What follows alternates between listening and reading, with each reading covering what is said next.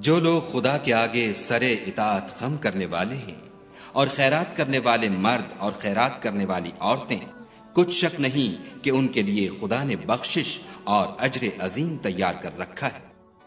آخری بلاغ ساتویں بابرکت گروہ پر بحث کر رہا تھا جس کا ذکر باب تینتیس آیت پینتیس میں ہے۔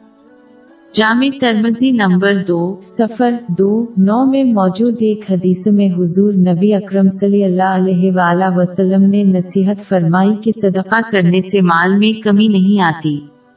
اس لیے کہ مسلمان جو کچھ بھی اللہ کی رضا کے لیے کسی نعمت مسلح وقت میں خرچ کرتا ہے، اللہ تعالیٰ اس کی تلافی کرتا ہے۔ یہ معاوضہ اس سے کہیں زیادہ ہوگا جو انہوں نے پہلے استعمال کیا تھا۔ باب دو آیت دو سو پینتالیس۔ کوئی ہے کہ خدا کو قرض حسنا دے کہ وہ اس کے بدلے اس کو کئی حصے زیادہ دے گا۔ مثال کے طور پر اللہ تعالیٰ اس شخص کو جو اس کی رضا کے لیے خرچ کرتا ہے اسے ایسے مالی مواقع دے سکتا ہے جس سے مال میں مجموعی طور پر اضافہ ہو۔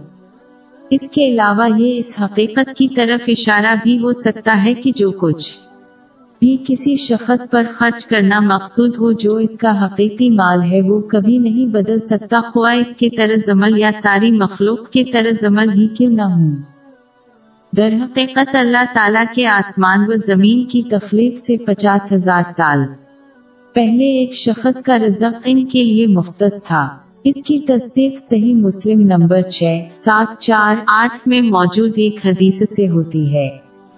پس در حقیقت صدقہ کرنے سے اس مال کی مقدار میں کوئی تبدیلی نہیں آئے گی جو اس پر خرچ کرنا مقدر ہے۔ جیسا کہ مال اس کے کھانے پر خرچ ہوتا ہے۔